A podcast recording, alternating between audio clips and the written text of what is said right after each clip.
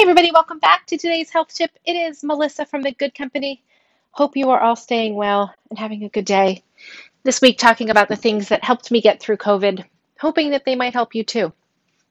This one is kind of shocking for me because I'm not really an outdoorsy kind of girl. I'm not a survivalist, I'm not a naturalist. I love a good hike, don't get me wrong.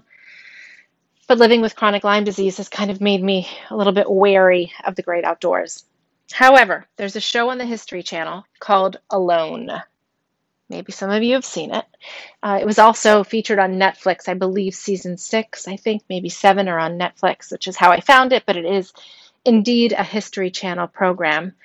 Um, the story is 10 people are dropped off somewhere in the world that's pretty horrible, right? It's either like the middle of Africa or I think one of them was up in the Pacific Northwest with all of the killer whales and that you know made fishing very difficult or in the desert somewhere.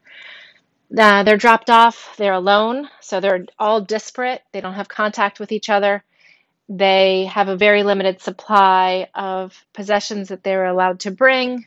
Um, they had a choice. So there were things like knives or gill nets or fire starters or pots um, things like that but basically they were alone. They had clothes, they had gear, but they had to build shelter, they had to build fire, they had to keep themselves warm or in some cases cool.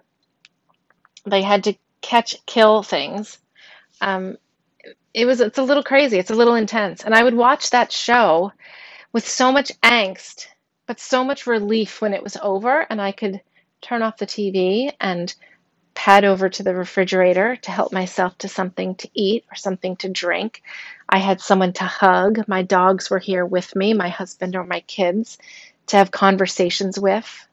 I could go upstairs and sleep in a warm bed. If I was cold, I could put on some socks or turn up the heater.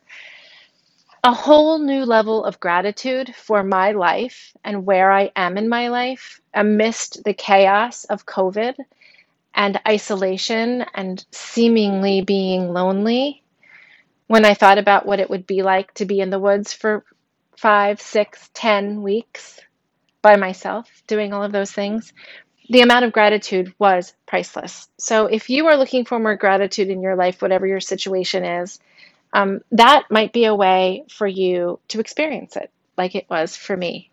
Um, if not the show alone, maybe there's something else. I'd love to hear about it. Email me, melissa at thegoodcompany.com if you um, have any experiences similar to mine with something different, because I would love to hear about it.